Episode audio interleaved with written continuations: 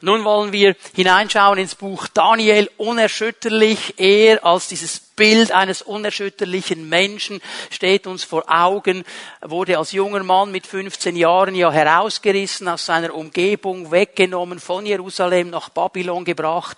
Zusammen mit seinen drei Freunden ging er durch diese dreijährige Schule, wurde irgendwo programmiert oder umprogrammiert in diesen ethischen und religiösen und moralischen Vorstellungen Babylons zu leben, äh, wurde in Frage gestellt, was ihn ausmacht als seine inneren Werte, als das, was er kannte. Und in all dieser Zeit steht er unerschütterlich, trotz jedem Angriff, trotz jeder Erschütterung und steht für das, was Gott in sein Leben hineingelegt hat. Und seine drei Freunde, die stehen ja an seiner Seite. Es ist interessant, die sind einfach immer dabei. Irgendwie fast so der Eindruck, die stehen mit Daniel, die sind zwar dabei, aber interessanterweise übernehmen sie keine Eigenverantwortung. Sie haben diesen Leiter Daniel, mit dem stehen sie, aber von ihnen liest man eigentlich gar nichts an Eigeninitiative. Sie sind dabei, als Daniel die ersten drei großen Erschütterungen eben über sich ergehen lässt und unerschütterlich steht. Diese Anpassung, wo er sagt, nein, das werde ich nicht machen, das werde ich nicht essen. Sie stehen mit ihm. Diese Herausforderung des Glaubensfundamentes in dieser Schulung drin, ähm, mache ich nicht mit. Sie stehen mit ihm. Unmöglichkeit, dieser Traum auszulegen, obwohl sie nicht wussten, was er geträumt hat. Sie stehen mit ihm und am Ende dieses zweiten Kapitels werden sie sogar eingesetzt. Daniel denkt an sie, als der König ihn dann ehrt, als eine Antwort auf diese Auslegung. Und er sagt, hey, denk auch an meine Freunde, König, setz die ein als Statthalter über einer Provinz. Und wir lesen da von ihnen, die surfen einfach so mit im Windschatten von Daniel. Aber, und das ist mir jetzt ein ganz wichtiger Punkt, auch die drei Freunde Daniels entwickeln sich. Die haben etwas gelernt von Daniel. Die haben etwas mitgenommen, von seinem Vorbild profitiert. Denn jetzt, wenn wir ins dritte Kapitel hineinkommen, fehlt Daniel. Der kommt in diesem ganzen dritten Kapitel gar nicht vor. Obwohl das Buch nach ihm benannt ist, finden wir ihn nicht. Man weiß nicht, wo er war zu diesem Zeitpunkt, als das geschehen ist. Es kann sein, dass er irgendwo auf einer Auslandsreise war. Er war ja eigentlich fast der zweite Mann neben dem König, wurde vielleicht gesandt, irgendwo außer Landes. Aber seine drei Freunde, die waren da. Und die stehen jetzt in einem ganz heißen Kampf. Die kommen hinein in eine ganz, ganz heiße Phase, wo sie erschüttert werden. Und ich habe dem dem, äh, die, der Predigt heute Morgen den Titel gegeben, in der Hitze des Gefechts. In der Hitze des Gefechts. Und ich meine, wir kennen ja diesen Spruch, oh, in der Hitze des Gefechts, es war so viel los, so viel Druck, so viel Stress. Ich habe es vergessen, tut mir leid, ich habe das nicht richtig machen können. Also wenn Druck da ist, wenn Erschütterung da ist, wenn Hitze des Gefechts da ist, dann kann es sein, dass wir nicht so reagieren, wie wir reagieren würden, wenn alles schön ruhig ist, alles schön friedlich ist, angenehme Temperatur, Aircondition eingestellt auf eine gute Temperatur, so. Wir reagieren anders in der Hitze des Gefechts. Und diese drei Männer, die kommen wirklich, nicht nur sprichwörtlich in die Hitze des Gefechtes. Denn sie stehen vor einem Feuerofen, in dem sie verbrennt werden sollen. Sie haben die Androhung eines Feuerofens. Und das ist ein Kampf des Glaubens. Und wie reagieren Sie jetzt in dieser Situation? Was machen Sie jetzt da? Jetzt können Sie nicht im Windschatten von Daniel surfen, der war nämlich gar nicht da. Jetzt sind Sie herausgefordert. Wie reagieren Sie in der Hitze des Gefechts? Wie reagieren wir in der Hitze des Gefechts? Wir erleben ja diese Glaubenskämpfe auch okay, vor uns steht nicht ein Feuerofen, in dem wir verbrannt werden sollen, aber wir erleben vielleicht sonst ein bisschen Hitze, Infragestellung, Auslachen, Abwerten und so weiter. Wie reagieren wir? in der Hitze des Gefechts. Wenn unser Glaube angefragt wird, wenn unsere inneren Werte, unsere Überzeugung angefragt wird. Daniel 3, wo wir dann gleich anlesen werden, ist etwa 15 Jahre, nachdem Daniel und seine Freunde nach Babylon gekommen sind. Sie sind etwa 30 Jahre alt zu diesem Zeitpunkt. Sie stehen in einem politischen Amt. Alle vier von ihnen sind Teil des Kabinettes von Nebukadnezar, haben hohe äh, politische Ämter. Und es ist etwa der Zeitpunkt, wo etwas Wichtiges noch geschehen ist, nämlich es ist der Zeitpunkt, in dem Nebukadnezar mit seiner Armee Jerusalem eingenommen hat, den Tempel völlig zerstört hat und die Stadt völlig zerstört hat. In einer ersten Welle vor 15 Jahren, da wurden ja die ersten Juden herausgeführt aus Jerusalem. Die Stadt blieb aber stehen. Jetzt 15 Jahre später hat Nebukadnezar die Stadt eingenommen, völlig zerstört. Und in diesem Moment spielt jetzt diese Geschichte. Der Tempel ist zerstört, Jerusalem ist zerstört. Das babylonische Reich ist jetzt im Moment das mächtigste Reich auf der Erde. Zu diesem Zeitpunkt war das babylonische Reich das Superreich, die Supermacht, die Superkraft auf der Erde. Und Nebukadnezar als König dieses Reichs war natürlich der mächtigste Mann auf dieser Welt. Er war der Mann mit der absoluten Kraft. Und jetzt erinnert euch noch ganz kurz mal zurück an diesen Traum in Daniel 2. Er hat ein Standbild gesehen. Gott hat ihm ein Standbild gezeigt. Und dieses Standbild hatte ein goldenes Haupt. Und Daniel hat ihm gesagt, Nebukadnezar, dieses goldene Haupt bist du. Das bist du. Du bist die goldene Spitze. Aber nach dir kommen andere Reiche. Und irgendwann werden all diese Reiche zerstört und das Reich Gottes wird aufgebaut. Hey Nebukadnezar, du bist schon der Kopf. Du bist der goldene Kopf. Aber nach dir gibt es andere Reiche. Und jetzt geschieht etwas in dieser Situation, Nebukadnezar erliegt einer Gefahr, der wir alle immer wieder erliegen, weil wir Menschen sind. Dass nämlich hier er mit seinem Ego zu kämpfen hat. Seine Arroganz, sein Stolz, sein Narzissmus, sein auf sich gerichtet sein, nur noch sich sehen, führt jetzt zu dieser nächsten Prüfung, führt zu dieser Erschütterung. Der macht nämlich jetzt etwas. Und jetzt lesen wir mal an in Vers 1, Daniel 3. Nebukadnezar, der König, machte ein Standbild aus Gold. Also jetzt ist nicht der Kopf aus Gold, das ganze Standbild ist aus Gold. Okay? Das ganze Standbild. 60 Ellen war seine Höhe. Dieses Standbild war 30 Meter hoch. Das hat man ziemlich gut gesehen. Das war ein ziemlich imposantes Teil. Sechs Ellen seine Breite. In der Ebene von Dura in der Provinz von Babel stellte er es auf.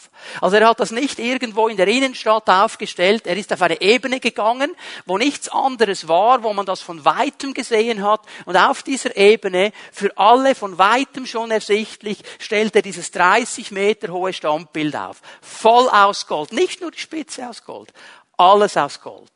Und jetzt in Vers 2 lesen wir, dass er die ganze Schickeria seines Reiches alle politischen Machtträger, alle Entscheidungsträger, alle prägenden Menschen, alle, die dazugehörten in dieser Regierung, die Satrapen und die Statthalter und wie sie alle heißen, die hatten ja interessante Namen. Vers 2 kann man es nachlesen. Er hat die alle kommen lassen. Die mussten alle kommen auf diese Ebene oder in diese Ebene Dura und sie sollten mit ihm feiern.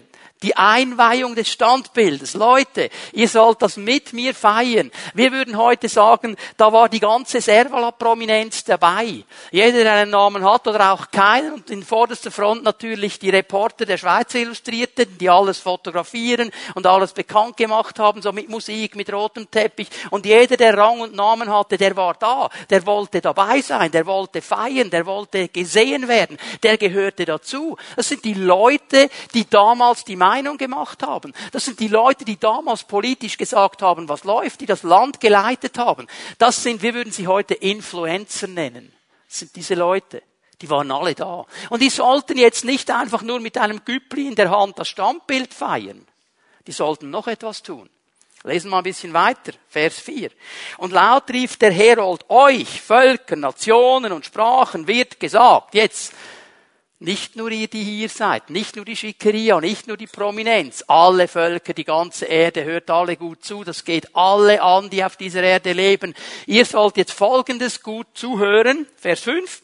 Sobald ihr den Klang des Horns, der Pfeife, einer Zither, der Harfe, von Hackbrettern, einer Doppelflöte oder irgendeiner Art von Musik hört, sollt ihr niederfallen und dem goldenen Standbild huldigen, das Nebukadnezar, der König, aufgestellt hat. Also nicht einfach nur die Einweihung feiern. Nicht einfach nur ein Güppli in der Hand und sagen, boah, ist imposant gemacht, sieht cool aus, gute Sache, toll gemacht, Nebukadnezar.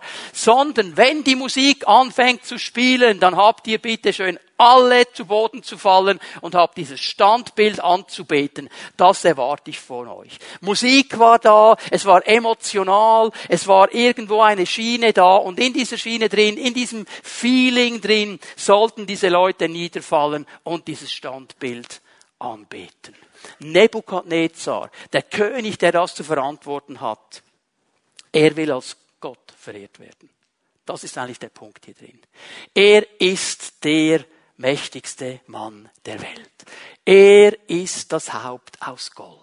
Okay, dieser Daniel, der hat was gesagt, dass nachher noch andere Reiche kommen und dass dann am Schluss irgendwo sein Gott noch diese Reiche zerstören wird. Aber hallo jetzt. Habe ich jetzt nicht gerade vorletzte Woche sein Haus kaputt gemacht? Und es ist nichts passiert. Ich habe seine Stadt zerstört. Es ist mir nichts passiert. Er ist weg, sein Tempel ist weg, seine Stadt ist weg, ich bin immer noch hier. Und genug Gold habe ich jetzt auch aus dem Tempel, um das Teil noch zu bauen. Ich bin Nummer uno. Ich bin der absolute Topshot. Ich bin eigentlich Gott. Ich bin es eigentlich. Ich habe Gott besiegt. Und Nebukadnezar geht auf die erste Versuchung, die den Menschen getroffen hat, die erste und die älteste ein. Du wirst sein wie Gott. Könnt ihr euch erinnern im Garten? Ihr werdet sein wie Gott. Das stimmt nicht, was Gott sagt. Wenn ihr davon esst, ihr werdet sein wie Gott. Und er geht voll auf diese Versuchung ein. Er baut sich das alles auf. Vers 6 lesen wir mal weiter. Und wer nicht niederfällt und huldigt, wird umgehend in den lodernden Feuerofen geworfen. Also jetzt geht es hier nicht darum, es wäre schön, wenn ihr alle euch niederwerfen würdet, sondern ganz einfach, okay, und wer es nicht macht, der wird verbrannt. Entweder du fällst nieder, du betest mich an oder ich verbrenne dich. Ich bedrohe dein Leben. Und jetzt merken wir, wie heiß es hier wird für diese drei jungen Männer. Das war nicht nur ein verbaler Angriff. Das war nicht nur eine Infragestellung. Das war eine Bedrohung ihres Lebens. Wenn ihr nicht hinfallt, wenn ihr nicht anbetet, ich verbrenne euch in diesem Feuerofen. Und Vers 7. Deshalb fielen damals, als man den Klang des Horns, der Pfeife, einer Zither, der Harfe, von Hackbrettern, irgendeine Art von Musik hörte, alle Völker, Nationen und Sprachen nieder. Sie huldigten dem goldenen Standbild des Nebukadnezars, der König aufgestellt hatte. Alle sind zu Boden gefallen, haben angebetet, nur drei bleiben stehen. Kannst du dir das Bild mal vorstellen? Die ganze Schickeria liegt am Boden und mittendrin stehen drei junge Männer. Weißt du was? Da kannst du dich nicht verstecken. Kannst dich nicht verstecken. Das wird sichtbar. Es wird sichtbar. Was hat dazu geführt, dass diese drei Männer stehen blieben? Was war der Auslöser, dass sie unerschütterlich festhalten an ihrem Gott? Auch wenn alle am Boden liegen, sie stehen und sie beten nicht an. Was hat dazu geführt? Darüber wollen wir nachdenken in diesem Gottesdienst und dann auch in zwei Wochen, wenn ich wieder da bin aus Belgien, weil ich gemerkt habe, ich muss hier etwas noch betonen heute Morgen, das ein bisschen Zeit nehmen wird, das aber ganz, ganz wichtig ist. Ich möchte nämlich euch aufzeigen, dass unsere heutige Gesellschaft gar nicht so anders ist als die Gesellschaft zur Zeit Daniels dass auch die Gesellschaft heute uns ganz viele Optionen gibt zur Anbetung. Dass es ganz viele Standbilder und Bilder gibt, die um unsere Aufmerksamkeit buhlen, um unsere Ehre buhlen, die den Platz einnehmen wollen, der eigentlich Gott gehört. Und wie diese drei jungen Männer sind wir immer wieder herausgefordert, was machen wir? Fallen wir nieder? Machen wir mit? Bleiben wir stehen? weil es für uns nur einen Gott gibt. Ich möchte euch ein paar dieser Punkte zeigen heute Morgen. Das erste, was wir uns anschauen müssen, die Welt um uns herum, auch heute, bietet uns falsche Bilder an, die wir anbeten sollen. Wir haben ganz viele dieser Bilder. Und okay, es ist nicht so, dass es diese Standbilder sind. Aber uns werden tagtäglich auf verschiedensten Kanäle überlebensgroße Bilder präsentiert. Von Dingen, die wir anbeten könnten. Von Personen, die wir anbeten können. Was heißt das jetzt? Wir denken dann jetzt, okay, niederfallen, huldigen. Was bedeutet eigentlich Anbetung? Anbetung bedeutet nichts anderes als Ehre geben, verehren. Es bedeutet Raum geben, Aufmerksamkeit geben. Es bedeutet Priorität geben. Es bedeutet Anerkennung. Wenn wir zusammenkommen als Gemeinde und Jesus anbeten, dann geben wir ihm Raum. Dann geht es nicht um mich, nicht um mein Smartphone, nicht um das, was mich auch noch beschäftigt. Es geht um ihn dann anerkenne ich ihn als König. Und weil er der König ist, gebe ich ihm die Priorität. Dann ist das das Wichtigste. Und ich ehre ihn. Und ich gebe ihm allen Raum, der ihm eigentlich gebührt. Das ist Anbetung. Und schau mal, in unserer Gesellschaft haben wir ganz, ganz viele Bilder, die uns gezeigt werden, die genau das wollen. Ich denke an Schauspieler, ich denke an Sänger, ich denke an Sportler, ich denke an Politiker, die uns vor Augen gemalt werden als überlebensgroße Personen. Und wir denken, die haben alles im Griff, die können alles, die wissen alles. Und wir sollten so sein wie sie. Und wir sollten uns irgendwo von ihnen prägen lassen. Sie sind das Maß der Dinge. Man muss aussehen wie sie oder er. Man muss sein wie er. Man muss können, was er kann. Ich erinnere mich als junger Mann, ich oute mich hier. War noch nicht gläubig, habe Jesus noch nicht gekannt. Aber ich war totaler Fan von John Travolta.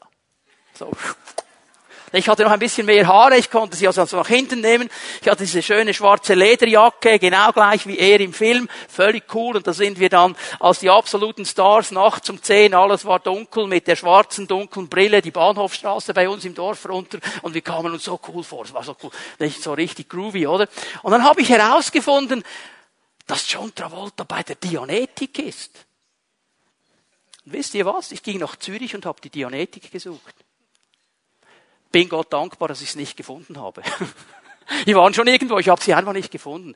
Hat mich beeinflusst hat mich beeinflusst. Und diese Bilder beeinflussen uns. Wir haben eine Sendung, die lieben viele Leute. Deutschland sucht den Superstar, Superstar. Nicht, was würde mit der Sendung passieren? Deutschland sucht den Otto Normalverbraucher. Würde niemand schauen, oder? Ja, der Normalverbraucher. Aber der Superstar. Wisst ihr was? Die Amerikaner sind ehrlicher. Die sind ehrlicher. Die haben diese Sendung auch. Ich weiß nicht, wer zuerst war. Aber wisst ihr, wie sie in Amerika heißt? American Idol. Der amerikanische Götze. Idol ist ein Götze. Das Wort Götze kommt von Idolos. Ha. Die sind ehrlich. Das sind Götzen. Und wie viele Leute, wie viele junge Männer rennen herum auf dem Fußballplatz mit einem CR7 hinten drauf und am besten noch die gleiche Frisur. Dann gibt es noch die Messi-Fraktion, die haben dann eine andere Idee. Aber wir wollen dann so sein wie sie und wir üben die Tricks vor dem Spiegel. Es gibt viele andere Bilder. Schönheit wird uns vor den Latz geknallt. Überall, wo wir hingehen, das das ist richtig, das ist richtig, so muss es sein. Ich bin erschüttert darüber, wie viele junge Menschen sich Schönheitsoperationen unterziehen. Weil die Nase nicht gefällt und die Lippen zu wenig schön sind und, und, und, und zum Teil zahlt noch die Krankenkasse. Sex ist ein Götze in unserer Zeit. Ich hoffe, dass niemand rot wird jetzt. Die Welt sagt uns, wenn du keinen guten Sex hast, dann bist du kein richtiger Mensch. Klammer, was ist guter Sex? Klammer geschlossen wäre ein Seminar für sich. Aber es wird uns vor die Nase gemalt. Und wenn du hier nicht drin bist und das nicht erlebst, dann gehörst du nicht dazu. Lust, du kannst machen, was du Lust hast dazu. Du bist dein eigener Chef und wenn du Lust hast, dann mach's doch einfach. Das ist ein Götze unserer Zeit. Wir sind absolute Hedonisten, lustorientiert. Wenn es für mich stimmt, dann will ich das haben und die anderen haben es ja auch. Habe doch ein Recht drauf. Man gönnt sich ja sonst nichts. Einfluss und so weiter, Popularität, das sind Götzen unserer Zeit, das sind Bilder, die uns die Gesellschaft serviert und die unsere Anbetung möchten. Sie wollen die Ehre, sie wollen den Ruhm, die wollen die Anerkennung, sie wollen die Zeit, die wollen den Raum, sie wollen die Priorität. Sie wollen Nummer eins sein. Wir müssen verstehen, damals waren es Standbilder, heute sind es diese Bilder und diese Überzeugungen, die um unsere Aufmerksamkeit buhlen. Das Zweite, was ich euch zeigen möchte, ist die Gefahr, in der jeder von uns steht, nämlich die Gefahr, ein falsches Bild über uns selber aufzubauen, um Anerkennung zu bekommen. Die Gefahr, jemand sein zu wollen, den wir nicht sind, um Anerkennung zu bekommen. Ein Bild aufzubauen. Der König hat etwas aufgebaut, was er nicht ist. Und der Grund war eigentlich sein Egoismus. Er hat das Gefühl gehabt, ich bin Gott und er ist nicht Gott und er baut dieses Bild auf. Und wir stehen in der Gefahr, irgendwelche Bilder von uns selber aufzubauen, um Anerkennung zu bekommen. Dass Leute sagen, wow, du bist ein cooler Typ. Hey, du bist so gut drauf. Leute, am liebsten haben wir, wenn die Leute sagen, hey, äh, wenn der kommt, dann ist es immer cool und er hat immer einen Spruch und er pfeift immer, ist immer fröhlich, er ermutigt alle anderen und er hat immer eine Antwort. Er ist so cool und so gut drauf. Die Frage, die wir uns mal beschäftigen müssen damit, ist, wie möchte ich, dass mich die anderen wahrnehmen? Wie möchte ich, dass mich die anderen wahrnehmen? Und ich glaube, keiner von uns sagt, ich möchte, dass alle verstehen, dass ich ein Stinkstiefel bin. Ich möchte, dass alle wissen, dass wenn ich keinen Kaffee bekommen habe am Morgen, dass ich unausstehlich bin. Ich möchte nicht, dass die Leute wissen, wie ich aussehe, wenn ich aufstehe und so weiter, okay? Wir präsentieren ein Bild, wie wir möchten, dass die anderen uns wahrnehmen. Und es geht nur um uns. Und wir sind dann das Wichtigste. Ich habe eine Geschichte gehört, ein Witz, das hat mich beschäftigt. Gespräch zwischen einem Pastoren und seiner Frau. Und sie sagt zu ihm, Schatzi, könnten wir mal die Rollen ändern. Weißt du, also würdest du dich mal in der Gemeinde so benehmen wie zu Hause und zu Hause so wie in der Gemeinde? Und er hat nicht gleich gecheckt, Männer brauchen ja manchmal ein bisschen länger, liebe Frauen, habt Geduld mit ihnen. Er hat nicht gleich gecheckt, um was es geht, sie hat es ihm dann noch klarer gesagt. Weißt du, du könntest dich doch mal in der Gemeinde wie der Teufel benehmen und zu Hause wie der Pastor. Aber wir lachen darüber. Weil wir das alle wissen, es gibt Dinge in unserem Leben, die würden wir nicht allen auf die Nase schreiben. Die würden wir nicht allen erzählen. Da würdest du keine Instagram-Story darüber machen und es im Netz posten. Das sind die Dinge, von denen wir nicht wollen, dass andere uns so wahrnehmen. Aber wir haben hier ein Problem und das Problem, ich möchte es noch einmal nennen, heißt Social Media. Weil Social Media ist heute der Weg, wie wir die Bilder von uns posten und wie Bilder gepostet werden. Hör mal, wir wollen allen zeigen und wir zeigen allen, ich lebe ein perfektes Leben. Mein Leben ist perfekt. Weißt du was? ist interessant. Du kannst heute fast nicht mehr in ein Restaurant, ohne dass irgendwo an den Nebentischen irgendwer sein Essen fotografiert und online stellt damit die ganze Welt weiß, was für ein perfektes Essen ich jetzt esse. Und ich habe eine perfekte Frau und ich habe perfekte Kinder, einen perfekten Freund, eine perfekte Freundin. Ich habe ein perfektes Leben. Bei mir ist alles perfekt. Photoshop macht's möglich. Mein Body ist perfekt. Alles ist perfekt. Alles ist perfekt. Und das wird gepusht und gepusht und gepusht. Und es sind Bilder, die zu Götzen werden. Und weißt du was? Es geht immer nur um mich. Es geht nicht um mich. Ist das wirklich beschäftigt hat? Gibt eine neue Krankheit. Das ist jetzt kein Witz. Die heißt Selfitis. Kein, ist kein Witz. Es ist kein Witz. Leute, ich weiß, das tönt jetzt lustig. Es ist kein Witz. Also Wissenschaftler haben das wissenschaftlich, na noch nicht zeigen, du bist zu schnell, liebe Schwester. Die Frauen sind immer zu schnell. Ich zeig's euch gleich. Aber ich wollte einfach sagen, woher ich das habe mit der Selfitis, weil das ist wichtig, dass wir das wissen. Das waren Wissenschaftler und die haben das publiziert in einer Fachzeitschrift. Und diese Fachzeitschrift heißt International Journal of Mental Health and Addiction. Also das internationale Journal mentaler Gesundheit und Sucht. Also das ist nicht ein Witz jetzt. Okay? Es gibt eine Selfitis. Jetzt darfst du das Bild mal zeigen. Okay, seht ihr? Das zeigt ein bisschen etwas, oder? Ein Smartphone reicht nicht. Ich muss mindestens vier haben, damit dann auch die Schokoseite gut rauskommt und das Licht gut einfällt und dann habe ich genug Möglichkeiten. Das ist eine Situation. Das zweite Bild könnt ihr das auch mal sehen. Ja, oh, cooler Typ, oder? Seht ihr das? Ich bin der König der Welt. Oder ich muss nicht vorne am Schiff stehen, um das zu sagen. Ich stehe da oben zu oberst drauf und mache noch schnell ein Selfie. Wisst ihr, es gibt so viele Unfälle, die geschehen sind aufgrund solcher Selfies. Da siehst du nämlich jetzt das und ein paar Minuten später siehst du, wie er unten liegt und tot ist. Wie viele Leute sehen das, finden, ich bin auch so ein cooler Typ, will ich auch machen und stürzen ab. Kannst du rausnehmen, sonst klettert noch jemand die Fassaden hoch hier. Verstehen wir? Die Leute haben herausgefunden, ich möchte euch das bewusst weitergeben, sie haben herausgefunden, es gibt drei Stufen dieser Selfitis. Die niederste Stufe, Borderline, also die, die an der Grenze sind. Wann bist du hier drin? Das sind die Leute so, die etwa dreimal am Tag ein Selfie von sich selber machen, ohne es zu posten. Also sie fotografieren sich zwar selber, aber sie lassen es schön auf ihrem Smartphone. Aber bist du noch an der Grenze. Die zweite Stufe, die zweite Ebene, das ist schon die akute Ebene. Das sind die Leute, die mindestens drei Selfies pro Tag online stellen. Instagram oder Facebook. Drei am Tag, diese Wissenschaftler sagen, das ist schon akut. Und dann gibt es die chronischen, die machen nichts anderes den ganzen Tag. Das erste, wenn sie aufstehen, Selfie machen, raufposten. Und das, ihr lieben Leute, das prägt uns. Das prägt uns. Und es prägt die Menschen um uns herum. Weil diese Bilder, die da kommen, die sind nicht dem Leben entnommen. Die sind so gestellt, wie ich sie haben will. Sie zeigen dir das von mir, was ich dir zeigen will. Und sie zeigen dir nur das Perfekte. Und natürlich als Menschen, die mit Gott leben, die mit Gott vorwärts gehen wollen, die sagen, Herr, wir wollen geprägt sein von dir und das tun, was du sagst. Darf ich es mal so sagen? Natürlich wollen wir ein perfektes Leben leben ein gutes Leben leben. Was meine ich damit?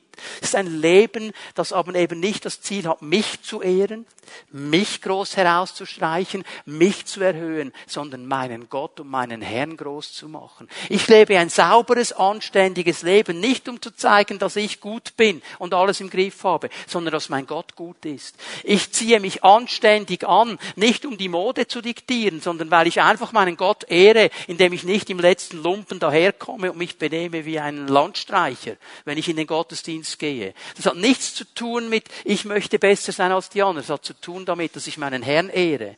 Natürlich möchte ich anständig sein und nett.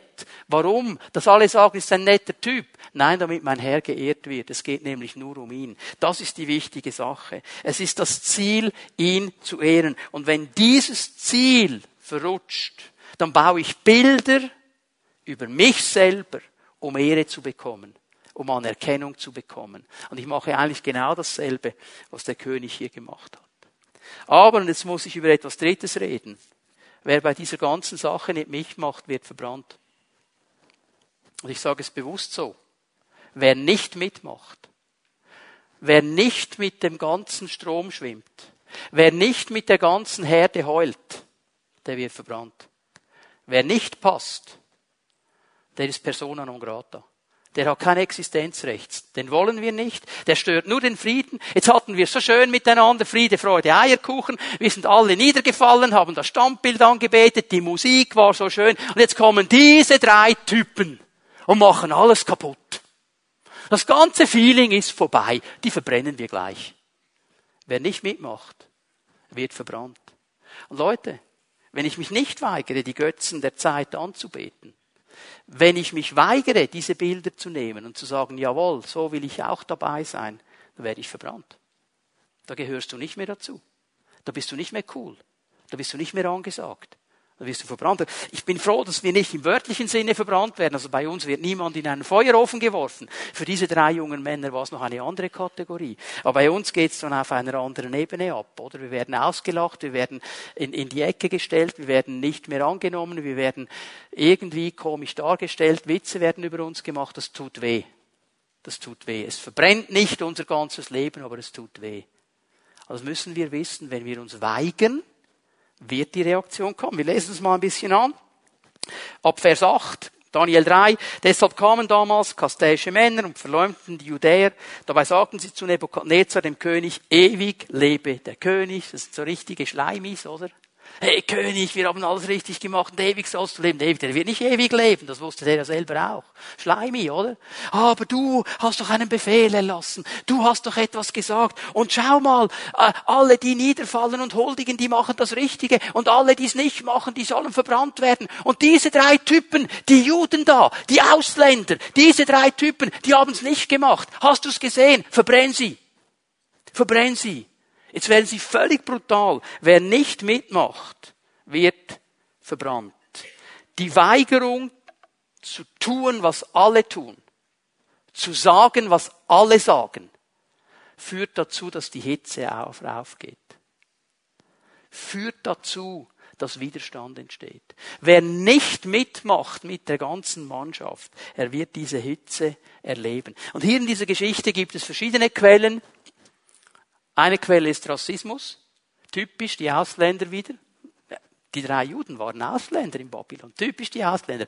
Alle Babylonier sind hingefallen, die Ausländer, die stören wieder den sozialen Frieden, typisch, oder? Religion, großes Thema. Du wärst ein toller Typ, wenn du nur noch so an diesen Jesus glauben würdest. Weil diese Juden waren ja noch Juden im Sinne, dass sie eben an Gott geglaubt haben und nur an einen Gott und nur an den einzigen Gott. Und das haben sie klar gelebt. Und vielleicht war auch die Überlegung dabei, der Eigeninteresse. Hey, die haben tolle Jobs. Die drei Typen, die da stehen, die sind Statthalter über eine Provinz. Vielleicht, wenn der eine oder andere verbrannt wird, kann ich nachrutschen. Bekomme ich den Job? Dann geht es nur noch um mich. Und natürlich, natürlich ist hier auch der dämonische Einfluss drin, wo der Feind alles versuchen wird, dass der König nicht ablässt von seinem falschen Weg und dass die drei jungen Männer eben unter Druck kommen. Am besten noch so weit, dass sie mitmachen und ihrem Gott abschwören. Wer nicht mitmacht, wird verbrannt.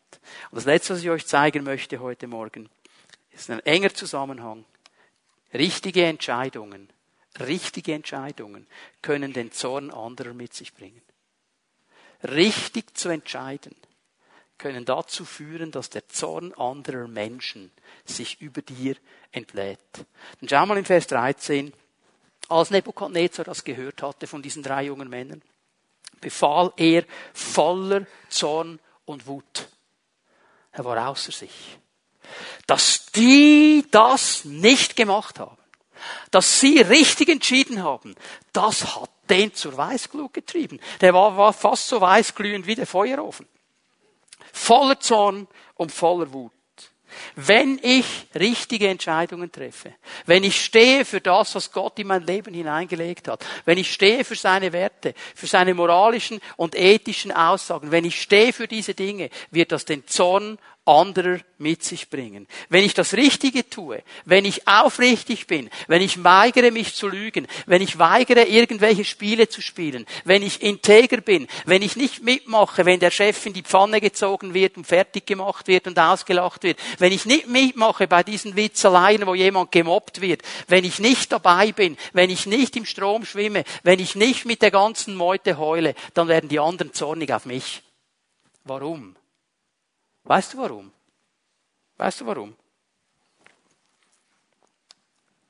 Weil sie eigentlich hier drin wissen, es wäre richtig. Weil sie eigentlich hier drin wissen, es wäre richtig. Und du bist ein ausgestreckter Zeigefinger. Du musst nicht mal was sagen. Du stehst einfach für das Richtige. Und es ist wie dieser Zeigefinger. Und weißt du was? Dann verbrennen wir doch den Zeigefinger, dann haben wir wieder Ruhe. Darum kommt dieser Zorn. Diese drei Freunde, sie haben den Narzissmus, den Stolz und die Arroganz des Königs angegriffen. Das war der Punkt. Und jetzt wird er sauer. Er wusste, das ist richtig. Der wusste, dass er nicht ewig lebt. Der wusste, dass er nicht Gott ist. Das weiß er ja. Diese drei Typen stehen öffentlich. Was sie gemacht haben. Sie haben gesagt, okay, du bist der König, das akzeptieren wir. Das akzeptieren wir. Du bist der König, da gibt es keine Diskussion. Aber Du bist nicht Gott. Du bist nicht Gott. König, ja. Gott, nein. Und weil wir vor keinem anderen Gott niederfallen als vor unserem Gott, werden wir das nicht anbeten. Das ist die rote Linie, die sie gezogen haben. Sie haben eine rote Linie gezogen. Und schau mal, Leute, wir müssen in unserer Gesellschaft, in unseren Freundeskreisen, an unseren Arbeitsstellen, an den, in den Häusern, wo wir wohnen, eine rote Linie ziehen in gewissen Dingen. Weil wir sagen, das geht so nicht. Aber wenn wir das tun, dann kommt der Zorn. Und dann kommt die Hitze.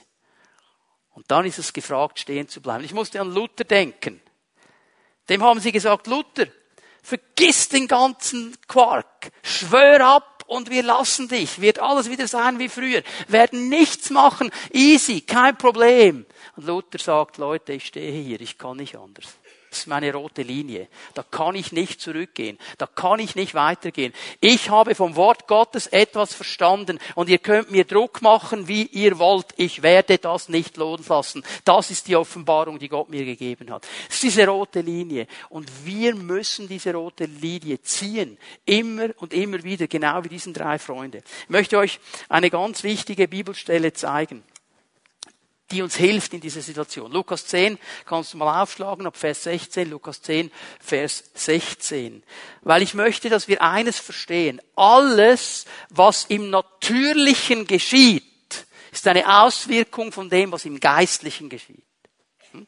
Was wir im Natürlichen erleben, hat seine Wurzel in der geistlichen Dimension, die wir nicht sehen. Und Jesus erklärt uns hier etwas ganz Wichtiges. Lukas 10, Vers 16. Er spricht zu seinen Jüngern.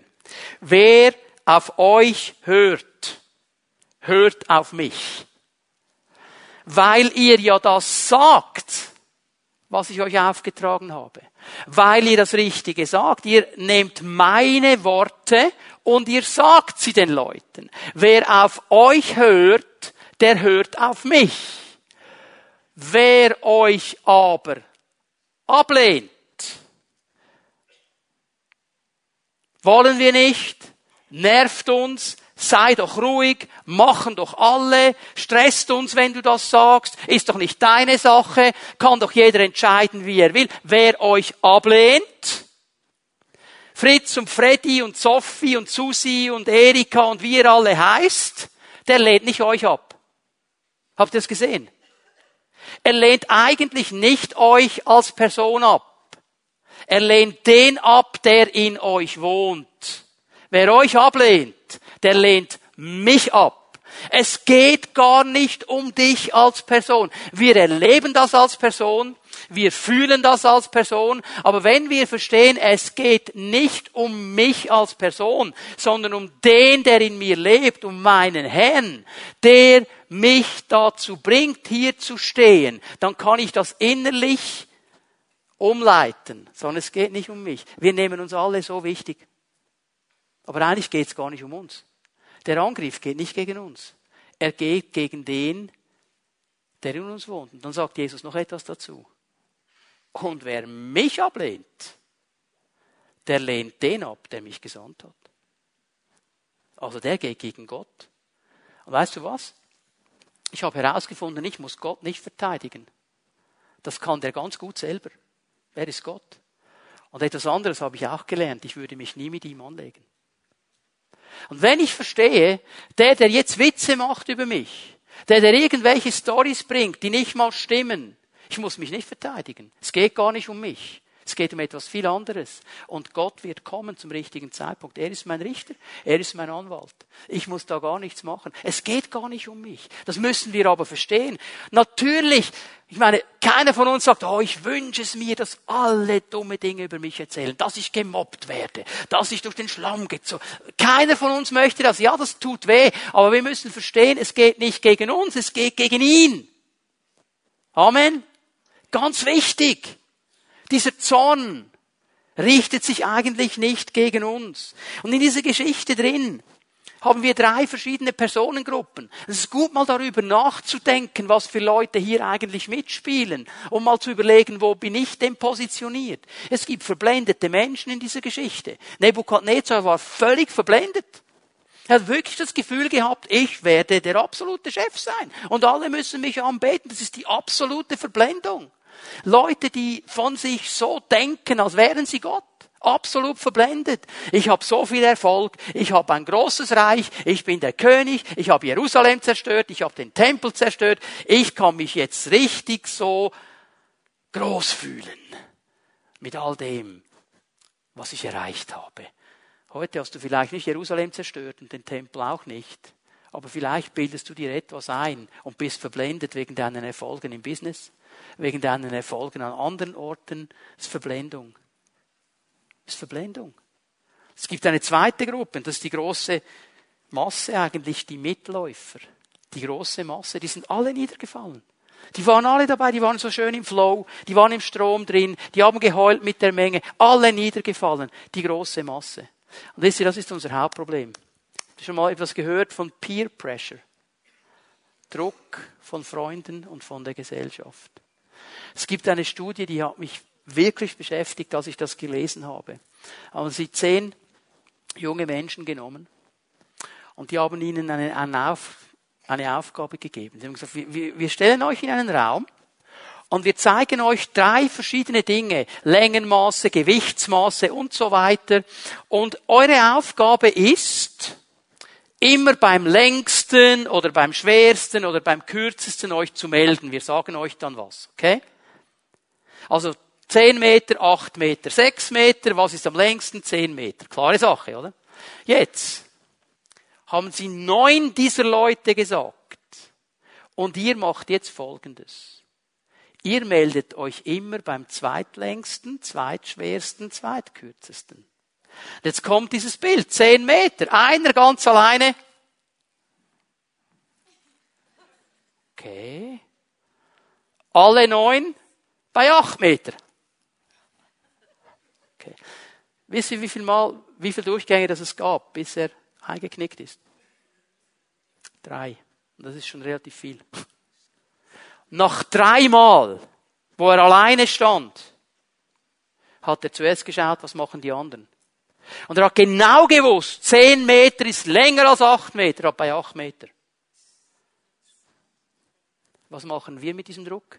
Singen wir am Jesus, singen wir am Sonntag, welch ein Freund ist unser Jesus. Und dann ist der beste Buddy. Und wenn wir hier rausgehen, dann sind's Röbi, Köbi, Johnny und Jack. Und die prägen uns dann auch, aber in eine andere Richtung als mein Freund Jesus. Wie gehen wir mit diesem Druck um? Zu stehen und zu sagen, nein, mache ich nicht. Nein, sehe ich nicht. Heulen wir mit der ganzen Meute? Schwimmen wir mit im Strom? Oder sind wir bereit zu sagen, no way, ich werde es nicht machen, weil mein Jesus sagt mir etwas anderes. Und das wären dann die Dritten, die Unerschütterlichen, die wir hier drin sehen. Diese Freunde, die sagen, nein, machen wir nicht. Machen wir nicht. Aber die große Frage ist ja, warum haben sie es geschafft? Da steht der Feuerofen steht die Gefahr für das Leben. Sie bleiben stehen. Warum haben sie es geschafft? Was hat dazu geführt? Aber die Antwort ist eine ganz einfache. Sie waren geprägt von den Werten Gottes. Da war etwas in ihnen, das stärker war als jeder Druck von außen. Das sind diese Werte Gottes. Sie wussten, wenn wir das jetzt machen, dann brechen wir die ersten beiden ganz wichtigen Werte Gottes, die er uns als Volk Gottes gegeben hat. 2. Mose 20 kannst du schnell aufschlagen, wir lesen das an. 2. Mose 20 ab Vers 2. Ich bin der Herr dein Gott, der dich herausgeführt hat aus dem Land Ägypten, aus einem Sklavenhaus. So beginnt Gott diese Aufzählung der Werte. Ich habe dich befreit, du bist nicht mehr Sklave, du bist frei, du bist nicht mehr im Sklavenhaus, du bist frei. Beginnt mit dem Evangelium, beginnt mit einem Zuspruch, du bist frei. Und dann kommt im Vers 3 ein Anspruch, du sollst keine anderen Götter haben neben mir. Das ist der erste große Wert. Du sollst keine anderen Götter haben neben mir. Und die Frage ist einfach zu definieren, was sind andere Götter? Alles, was den ersten Platz in deinem Leben einnimmt, ist ein Gott. Das, was der erste Platz, die erste Priorität in deinem Leben hat, ist ein Gott. Es kann dein Geschäft sein, es kann dein Ehepartner sein, das können deine Kinder sein, das kann der Wunsch sein, viel Geld zu verdienen. Das kann Spaß haben sein. Das kann alles sein. Alles, was an dieser Stelle steht, ist dein Gott. Dann hast du einen anderen Gott. Jetzt bitte, dass wir uns richtig verstehen. Gott hat nichts gegen erfolgreiche Geschäfte. Gott hat nichts gegen Ehen. Er hat nichts gegen Kinder. Er hat nichts gegen Spaß. Das sind alles total gute und coole Dinge und sie sind von Gott. Aber wenn sie zur Nummer eins in unserem Leben werden, dann sind sie ein Götze und dann nehmen sie den Platz ein der eigentlich Gott gehört. Du sollst ein gesegnetes Geschäft haben, erfolgreich sein in deinem Beruf, Geld verdienen unter der Herrschaft Gottes. Er soll immer die Priorität sein. Du sollst eine gesegnete Ehe haben, gesegnete Kinder. Du sollst ein Leben haben mit Spaß und Freude und Frieden, aber unter der Autorität Gottes. Amen. Das ist der wichtige Punkt. Und sie wussten, wenn wir jetzt niederfallen, brechen wir dieses erste Gebot. Dann geben wir etwas Ehre, was nicht Gott ist dann geben wir etwas Priorität, was nicht Gott ist. Gott allein gehört dieser Platz und niemand anderem. Und dann geht es weiter im Vers 4. Du sollst dir kein Gottesbild machen, noch irgendein Abbild von etwas, was oben im Himmel, was unten auf der Erde oder was im Wasser unter der Erde ist. Das ist interessant. Bei diesem zweiten Wert kommt es jetzt zu einer wichtigen Erweiterung. Im ersten Wert hat Gott uns gesagt, was wir nicht tun sollen. Beim zweiten Wert erklärt er uns, was geschieht, wenn wir tun, was wir nicht tun sollen. Er erklärt es uns. Und er sagt ganz klar, du sollst dich nicht niederwerfen vor ihnen, ihnen nicht dienen, denn ich, der Herr, dein Gott, bin ein eifersüchtiger Gott, der die Schuld der Vorfahren heimsucht an den Nachkommen bis in die dritte und vierte Generation bei denen, die mich hassen, der aber Gnade erweist Tausenden bei denen, die mich lieben und meine Gebote halten. Und ich weiß, jetzt sind hier zwei, zwei Ausdrücke drin, die sind ganz schwierig für uns, weil wir sie sofort mit einer Emotion in Verbindung bringen. Eifersucht und Hass.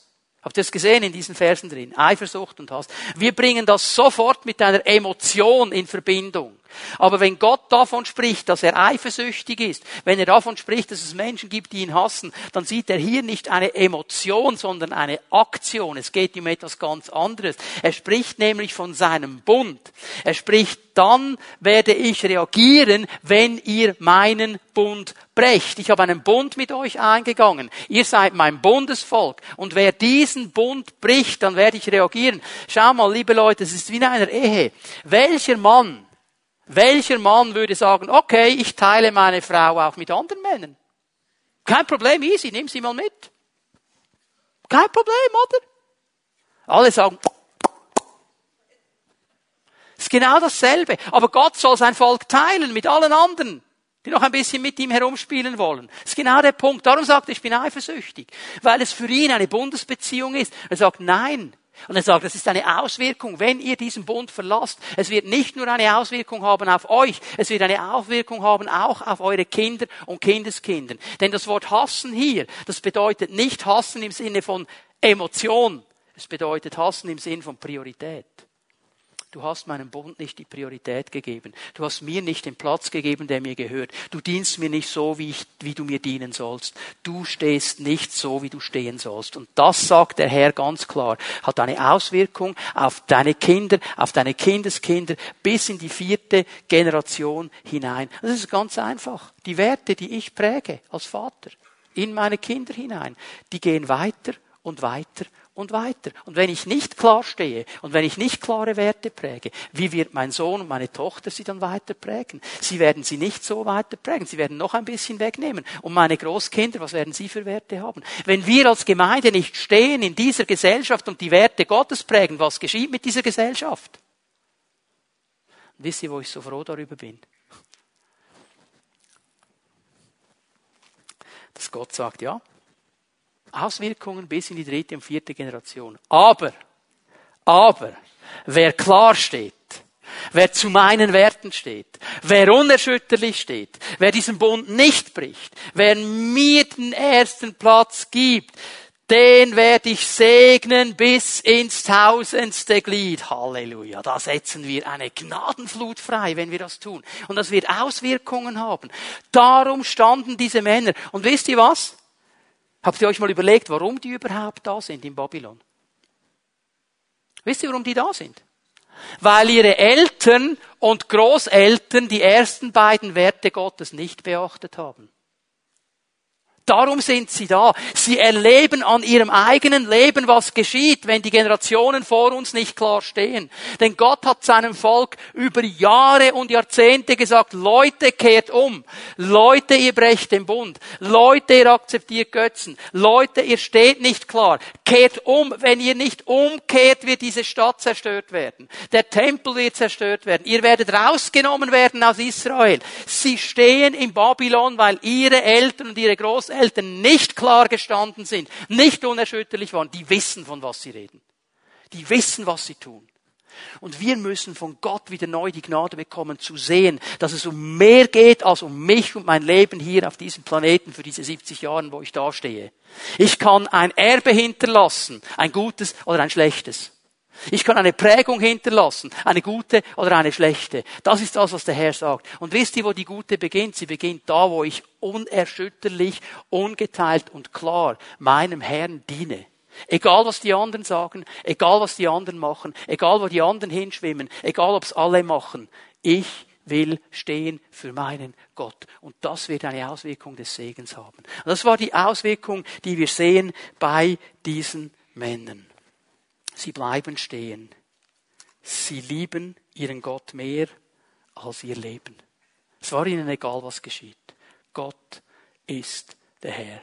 Und ich möchte mit euch am Ende der Botschaft über eine Frage nachdenken. Und ich möchte euch einladen, dazu aufzustehen. Man kann besser nachdenken, wenn man steht. Die Lobpreise werden auch nach vorne kommen. Bevor wir Jesus noch einmal anbeten heute Morgen, Lass uns einen Moment still werden. Ich möchte bitten, dass wir jetzt in diesem Moment nicht mit unseren Nachbarn sprechen, nicht auf unser Smartphone schauen, dass wir die Sachen mal auf die Seite tun. Was du so Wichtiges zu sagen hast zu deinem Nachbarn, das kannst du ihm nachher noch sagen. Das Smartphone, das wird dir nicht geklaut werden in diesem Moment. Lass uns im Moment still werden und uns ganz ehrlich diese Frage stellen. Wer oder was ist die Priorität in meinem Leben? Wer oder was ist der Gott meines Lebens? Wem oder was gebe ich Raum, Ehre, Priorität, Anerkennung? Was ist das Wichtigste für mich? Und das, was dabei rauskommt, das ist ein Gott.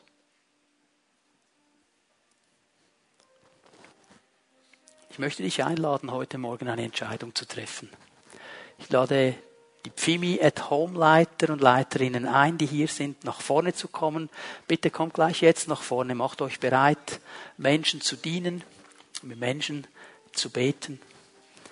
Ich möchte dich aufrufen, eine Entscheidung zu treffen.